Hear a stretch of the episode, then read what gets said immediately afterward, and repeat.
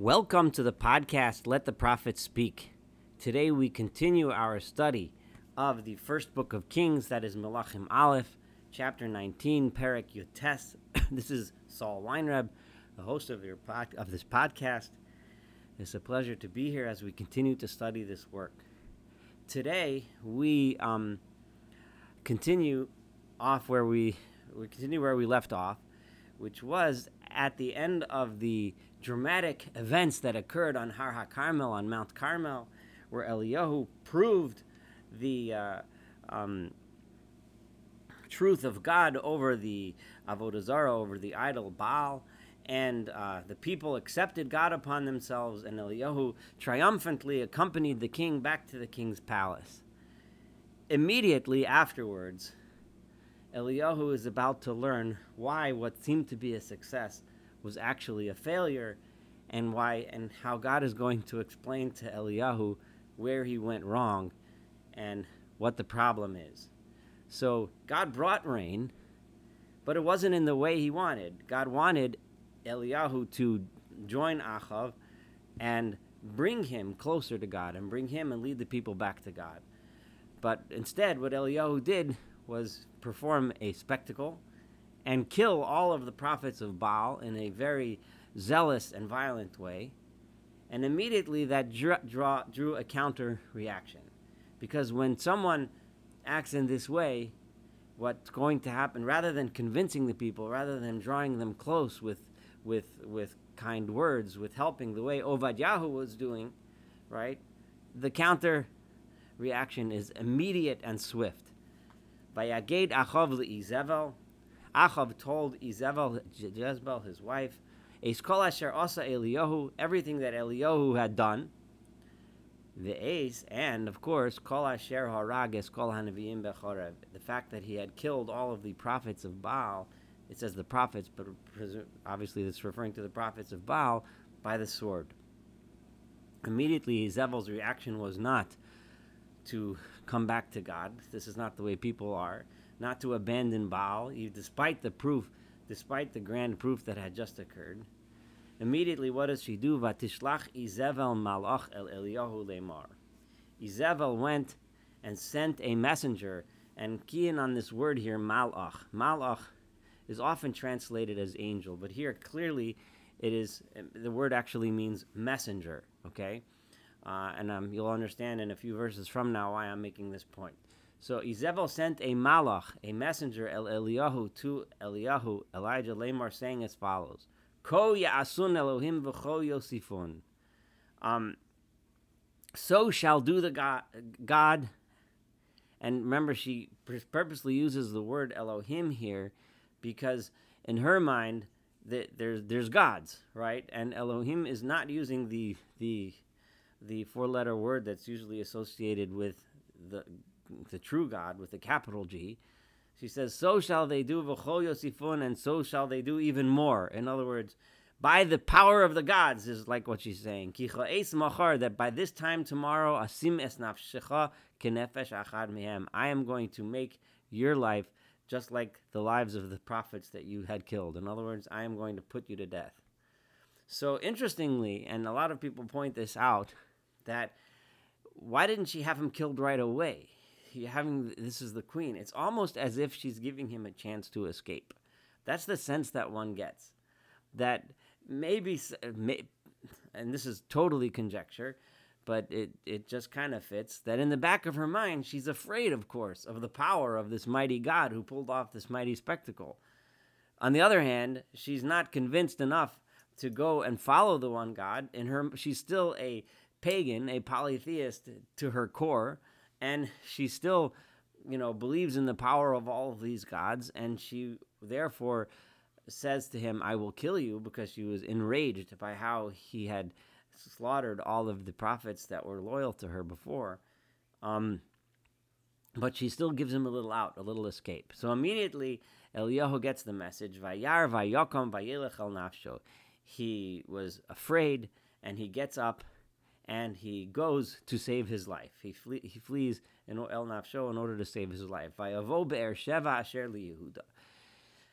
And logically, where his best place for escape would be to go to the southern kingdom of Judah, where presumably he would find peace and refuge. Vayanach et na'arosham, and he left his his his young servant, the person who had been accompanying him, uh, there. So one would imagine that Eliyahu can live peacefully in Yehuda. I mean, Yehuda was the natural enemy of the north, uh, escaping the king of the north to the south, especially being that he is loyal to God, which is God who is being served in the land of Judah, uh, in the temple in Jerusalem, and so on. One would think he can find peace and refuge there. However, he doesn't stay among the people there, but rather, halach bamidbar derech yom. He, after leaving his assistant, he goes and wanders into the wilderness, a, a day's a, a, a, day's trip, a day long trip into the wilderness. Now, if um, one is reminded here of Ovadiyahu's statement in the last chapter that we read together in the beginning of chapter 18, you're just going to disappear off to, in your spiritual land with your God somewhere.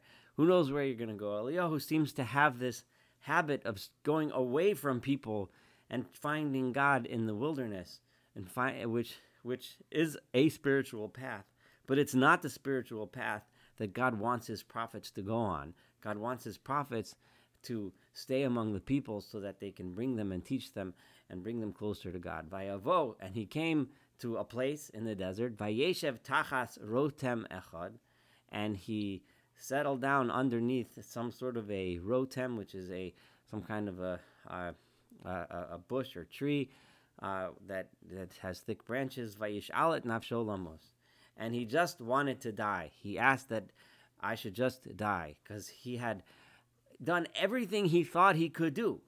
He brought punishment upon the people. He brought um, he he brought the miracle, the sign that people needed.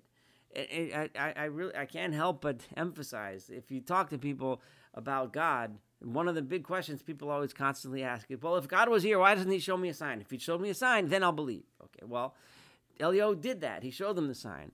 You know, how come? Uh, you know, eh, people. You know, if if why why is why is it that you know I'm such a bad guy? I don't keep any of God's commandments, but I'm doing fine. I have a job. I, I'm doing fine. Well, I punished them. I brought hunger. I brought and and the people still didn't turn around. It's just nothing working. Elios, all of my signs, all of my fire and brimstone is taking me nowhere. So Vayomer, and he says, Rav Ato Adonai Kach Nafshi, he said, it's enough. Now, God, just take my life. Kilo Tov Anochi Me'avosai. I am no better than any of the people that preceded me. I am no better than any of my my predecessors. The um the the in other words, I'm I'm just like anyone else. Um, I, I you know just take my life. This is an incredible uh, depression that he entered into, and Elio still didn't get the message. And God is about to teach him the message. Vayishkav, so he lays down, Vayishan, and he falls asleep, Tachat rotem echad, underneath a certain uh, tree. Vihine ze malach nogeabo, and this angel, or this malach, this messenger was touching him it's very conspicuously using the same word that Izebel sent a malach to go and get Eliyahu, uh, actually, and transmit the message to Eliyahu that he was to be put to death. And now the same word being used, a malach touches him, vayomer lo, and says to him, kum echol, get up and eat. Now, this messenger, it, you almost get the sense that it's the same guy the Izebel presumably sent someone who who knows how to do some tracking, who knows how to find the Leo. And, and now this malach is now obviously I can't prove that. This is just you get that feeling. But if it's not the same guy, you get the same idea that a malach, a messenger, could be someone who is coming to deliver a message of doom, a message of destruction. And here you have a malach, a messenger, a person coming to deliver a message of of peace, a message of encouragement. Bait. So he looks, and he sees at his head ugas ritzafim bitapachas mayim. If you recall, several chapters ago, we mentioned that Eliyahu, God showed Eliyahu the importance of relying upon simple people he needed to rely on the merchants when he was stuck by the spring all the way back. He needed to rely on an old widow, right? On the kindness of human beings. And that was part of the message that we've been we've I've been emphasizing that God is trying to teach Eliyahu the way to get to people's hearts is through soft kindness, through simple acts of goodness, through helping someone when they're hungry. Now someone and I'm deliberately not translating this as an angel because I think I believe that the verse uses the word malach specifically twice in two different contexts, several verses apart, in order to emphasize that this is not an angel, but rather this is a human being who was walking by and saw a hungry man and, and tapped him on the shoulder and gave him some food. Um, in order to emphasize to Eliyahu the importance of these kinds of acts of kindness that goes so much farther than bringing fire from the sky on the top of a mountain or, or, or, or declaring years of famine and, and, and suffering, etc., and all the fire and brimstone that Eliyahu had attempted. So he saw there a ugas ritzafim, a, a, um, some kind of a cake that had been um, uh, reis tzadi fei refers to some kind of a, uh, you know, that's cooked on coals uh, you know, baked on hot coals, pachat mayim, and uh, and a uh, jug of water. Vayochal vayesh, and he ate the cake and he drank the water. Vayoshav, and then he went back vayishkav and lay down again, now with a full belly. Vayoshav malach Adonai shenis vayigabo, and the messenger of God came back again and touched him. Now it emphasizes that this malach is a messenger of God again, this is often translated in many of the translations as an angel, but I think specifically the first time he was mentioned, it just calls him a messenger. Now it is specifying, in, in other words, that you should know that this malach is just like the first malach, who was the malach that Izebel had sent, who was clearly a human being. The second malach was a person that was walking by, and now it's emphasizing that this, that it, the lesson that we should learn, which is that this person this messenger, even though he's just a person walking by, is in fact a messenger of God, right? Trying to teach Eliyahu a lesson. He might be a human being that's walking on two feet and, and with two arms, etc. But this is a messenger of God who comes back again, Vayiga Bo, and touches him, Vayomer Kumechol, and he says to him, No, get up again, eat again. Kirav Mimcha Derech, you've been traveling for a long way. Um, and and it's and it's um uh, it, it, could also be translated kirav mimcha, be, that the, the, the, the way is long and you'll need energy for the for the trip. Vayakam vayocha v'ishta, and he gets up and he eats and he drinks again. Vayelech b'koach achila and now because he had the second the second meal, he had plenty of food. He was able to walk with that strength, arboim yom, for 40 days, be arboim laila. Here you have a person for 40 days and 40 nights. He goes on a long trip ad har ha'elim chorev until he gets to the mountain of Chorev, which is, of course, another name for for mountain of Sinai. So he goes back to the place where the Jewish people gathered many years prior in order to receive the Torah. So it's a 40-day journey from this from where the desert from the desert near Beersheba. He takes a 40-day trip by foot and reaches there. Now, here you have a person who before was begging to die, was depressed, was dejected, was uh, literally giving up on everything. But now that he received this help and this sustenance, he was had the strength to get up and take such a long and arduous journey. Vayavo Sham El Hama'ora, and he gets there to the cave. Um, now, when it ever points out the Ma'ara, it makes one think of the witch cave. Uh, the, the, there's there's like something special about this cave, and of course the commentaries associate this with the place where uh, where Moshe Rabbeinu, where Moses sat. Uh, uh, stood before God with God on the top of Sinai, and God said, "I will place you in the in a crack in, in a rock." This the assumption is that this Mara is that one.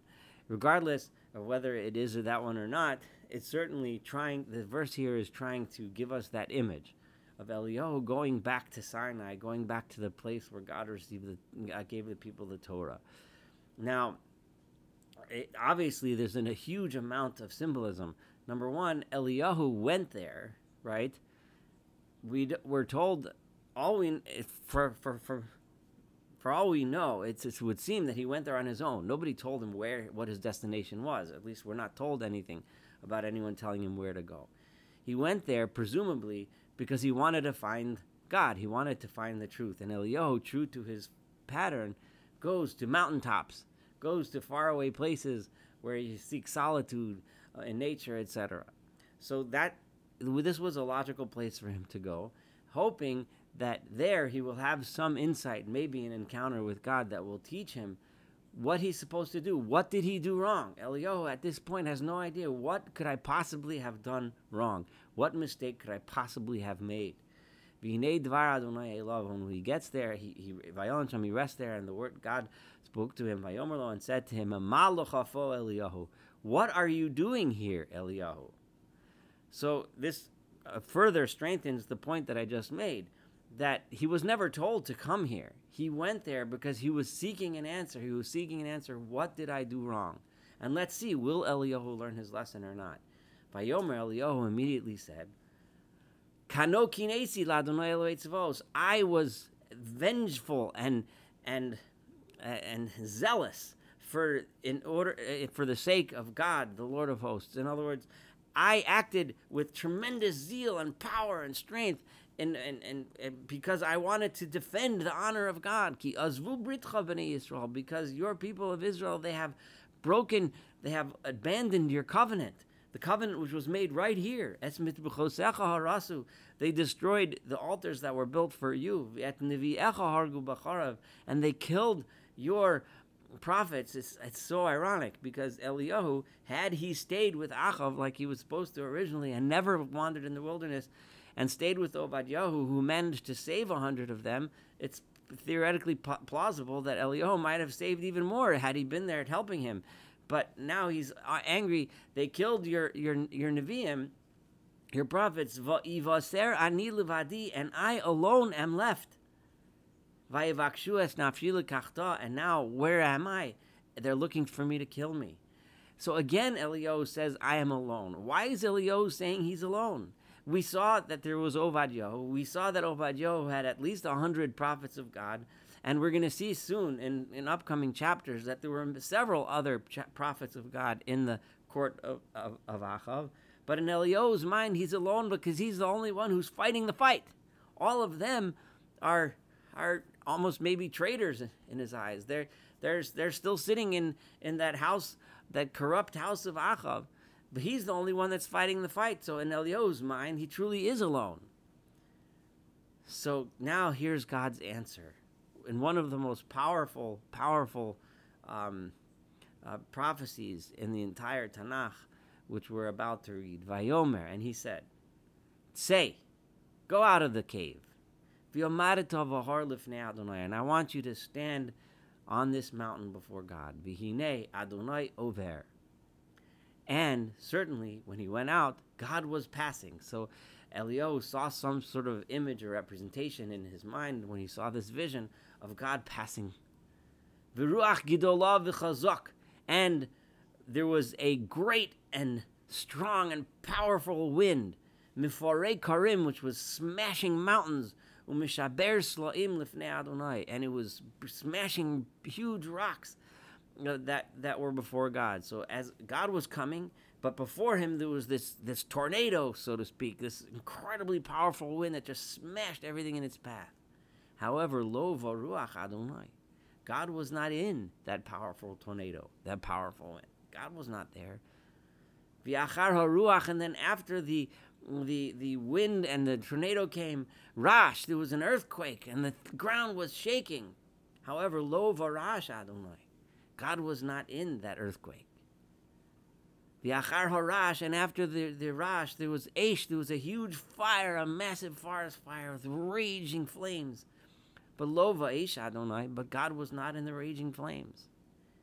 The Achar Ha'esh, and after the flames, Kol Daka, there was a soft, quiet sound.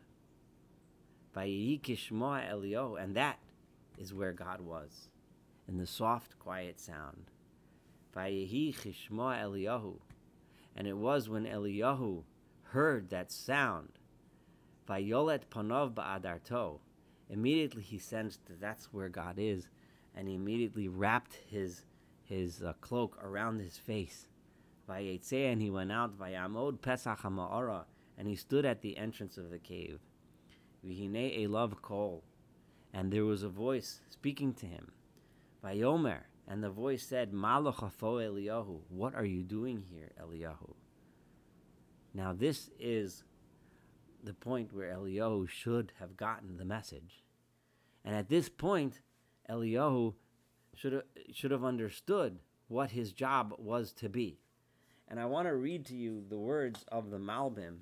Malbim was one of the famous commentaries, and he writes so beautifully here that I'm going to read to you. Um, I'll read the English translation. This translation was done by um, Alex Israel in his Maggid Studies in Tanakh book on this on the, on Kings One. But um, uh, so I'm, I just wanted to make sure to give credit where credit is due. But you can read the Malbim in the original Hebrew for sure. So God had showed him that God is to be found not in the wind, earthquake, and fire, but only in the voice of silence. And from this, his messengers should learn the lesson not to make a loud noise or burn like fire, as did Elijah in his zeal for God, in his cessation of the rain, and in his execution of the prophets of Baal. Rather, God sends his messengers to approach the people with a quiet voice, to persuade the nation with bonds of love and gentle words. These are the messages God has been trying over and over and over again to teach Eliyahu. Will Eliyahu get this message? So God asks, as I just read back to the verses, Malachafo Eliyahu, what are you doing here? Eliyahu again still doesn't get it. Vayomer, and he answers almost verbatim what he said before he saw that vision. Kano kinesi I am overcome with with with with with vengeance and zeal for God, the Lord of hosts. Ki Israel, because the people of Israel they abandoned your covenant. Es they destroyed your your your um, altars. And your prophets they killed in by the sword. And I am here alone. And they're all I am is uh, running for my life because they're searching for me to kill me. Eliyahu again doesn't get the message, doesn't understand, doesn't get it. Is it because he doesn't get the message, or is it because in his nature he's the kind of person who simply that is how he feels he has to deal with God? Some people are just that way. But regardless of what it is, despite seeing the message that God was trying to instruct him, why the mistakes you've been making all along, he still doesn't get it. Even here, even being shown this vision, this incredible vision at this point. At this point, God realizes, so to speak, to the extent that God realizes things, um, uh, that Eliyahu is the wrong man for the job. So God gives him a few, a few, um, a few, uh, um, a few uh, jobs, right? And uh, and just just a, a quick, uh, I want to say that at this point, God is going to, um, you give him just a few more things to do, and he's going to take Eliyahu away as the prophet and have him hire someone else instead. The, uh, in the words of, of, of the Malbim again, uh, when in, in a few verses from now, I'm going to read where God takes Eliyahu, um, you know, takes him away from his position as prophet and has him handed over to his uh, to the one who was to succeed him, Elisha, God says that. I mean, and the sorry, Malbim explains that um, because he expressed his desire not to return to prophecy, right? He commanded him to anoint Elisha because he repeated that he could not abandon the way of zeal for God. He was zealous for God's name, right? In other words, when God was asking him, "What are you doing here, Elijah?" Uh, the words of the Malbim. Why he explains it the way I explained it to you. Why do you not return to your prophetic mission in guiding the nation without zeal and turbulence? In other words, why did you come back to the cave? get the message and go back and get rid of this this this this this zeal and vengeance, right? But no, he couldn't do it, and therefore God had to take Eliyahu away from his position. What jobs? Couple ending jobs here that Eliyahu, that Eliyahu is going to be given. Vayomer Adonai Elav. God said to him, Lech shuv midbara damasek. Go back on your path and travel through the wilderness. In other words, you know what? You don't get it, so just stick around in the wilderness. Take travel towards Damascus. And when you get there, I want you to uh, anoint and appoint Chazael as king over Aram. Aram is one of the northern kingdom, especially uh, uh, biggest enemies, and um, and uh, I want you to anoint Chazael as king. We'll see later as this plays out that Elio never actually fulfills this mission, but it's done by his his uh, student Elisha. And Chazael is going to be one of the seeds of destruction. And what God is saying over here, really, it's, it's interesting, is He's saying to Eliyahu that destruction of the northern kingdom, those things happen, but they don't happen because you, as the prophet, declare declare a, a rav, declare a hunger, declare a famine. They happen because it's the natural consequence of what happens, and that's the way God runs his world. Punishment will come. You don't need to have the zeal. You're supposed to stay there and teach them the right path. But now, you know, go ahead and anoint Chazael because as we'll see later as we study together in future chapters, that Chazael will eventually be the downfall of of um, of the northern kingdom uh, and and will be a, an instrument of punishment for the people that had abandoned God. Yehu ben Nimshi, and Yehu the son of Nimshi, Timshach lemelech al Yisrael. I want you to anoint him as king over the people of Israel. In other words, the northern kingdom.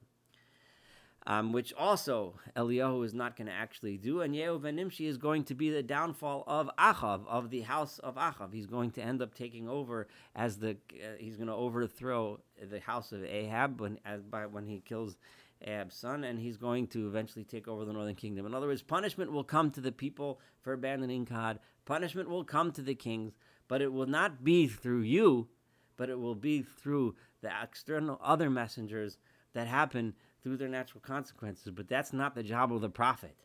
That Elisha ben Shaphat, and and here's the the main point here and Elisha, the son of Shaphat, may Avel Mechola, who lives in a place called Avel Mechola, Timshach lenavi tachtacha. He you shall anoint as the prophet instead of you. In other words, you're done. You haven't fulfilled your mission.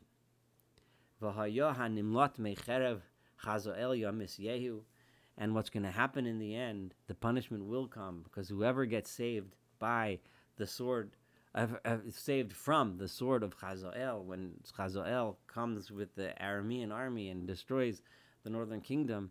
Those that save Yamis Yehu will end up dying at the hands of of Yehu as he as he um, attacks and takes over the northern kingdom. Yehu, and those that die from Yehu, that, that are saved from the sword of Yehu, Yamis Elisha, will end up dying at the hands of Elisha, meaning the um, uh, uh, the uh, the people that protested. We'll see in Elisha's story that uh, the, those that protested his prophecies of God ended up uh, suffering a, a, bad fate. Vihish RTV, we'll get to that later, Uh, you know, in several chapters from now. RTV Israel Shivas Alafim, and only 7,000 people of Israel will be left. Uh, Kol Habir Kaim Asher Lo Karula Baal. The ones that will be left will be the ones that did not bow to Baal, and every mouth that did not kiss Baal. So, in other words, I will take care of justice. That's not your job. This is so important. It is not your job to be the one who decides how people suffer, when people suffer, who gets punished. Your job is not to mete out justice. That's my job, God says, and that will happen. So you don't need to have zeal for me and to kill people for me. I can take care of that myself, right? Your job is to bring the people closer to me, the kol dumamadaka. Misham. So what did he do? Uh, he went from there um, uh, and vayimsa at Elisha ben Shaphat, and he found Elisha, the son of Shaphat. And where did he find Elisha? V'hu choresh. He was plowing shnei masarts madim lefanav with uh, twelve um, teams of oxen before him. V'hu b'shneim ha'asar, and he was with the twelfth. you get the sense of Elisha working with other people, to you know, uh, working with everyone with a team of oxen, working his field as a farmer. Um, you know, a very different image that one gets when one thinks about Eliyahu and the image of the ascetic, the the holy man on the mountain. Vayavor Eliyahu Elav, and Eliyahu passed over to him. Vayashlich Hadarto Elav, and he put his cloak over Elisha. And what did uh, Elisha react? He said, Vayazov et Abakar, when he gets this honor from the prophet, he leaves his cattle, Vayoretz Achar Eliyahu, and he runs after Eliyahu. Vayomer, and he says, he says to Eliyahu, wait, wait, I'm not, I'm not ready to go with you yet to be a student and a prophet. Eshkanala aviu limi, I want to go and kiss my father and my mother goodbye. And then I can go and be your student and take over, you know, and, and learn to be a prophet. Go ahead, sure, go back, because what have I done to you? In other words, um, you know, I'm not here to, to hurt you. I'm here to to give you this this mission and to teach you on your way of being a prophet. So of course you, you have this image of a, a man who loves his family, who works with his colleagues in the field. Vayashav me'acharav, and he went. Uh, he left Eliyahu. He turned back to go back to his family. Vayikach etzemet habakar, and he took the group of oxen that, that he was using to plow before. Vayizbacheu, and he slaughtered them v'chli habakar bishlam habasar, and he used the the um, the wood in order to cook the meat. And he made a big feast for everyone, and they all ate. So he, a person who loves his family, who wants to say goodbye to his parents, a person who who uh, makes a feast for all of his friends, right? And then after that, after saying a proper goodbye, he went after Eliyahu, Vayishar and he served Eliyahu to learn from him about God in order to be able to take on his new mission. This concludes the um, uh, chapter 19, and from here we see Eliyahu um, just simply not getting the message. Eliyahu needed to step down and uh, we see his student by his side, Elisha, who we are going to learn a lot about his career as it goes on. And uh, as we hit chapter 20, we're going to leave Eliyahu aside for a little bit and focus on Achav and what happens in the court of Achav and his wars and battles, etc., which we will study together soon, God willing. Thank you so much for studying chapter 19 together. Looking forward to studying chapter 20 and the rest of this wonderful incredible book together. Have a wonderful day.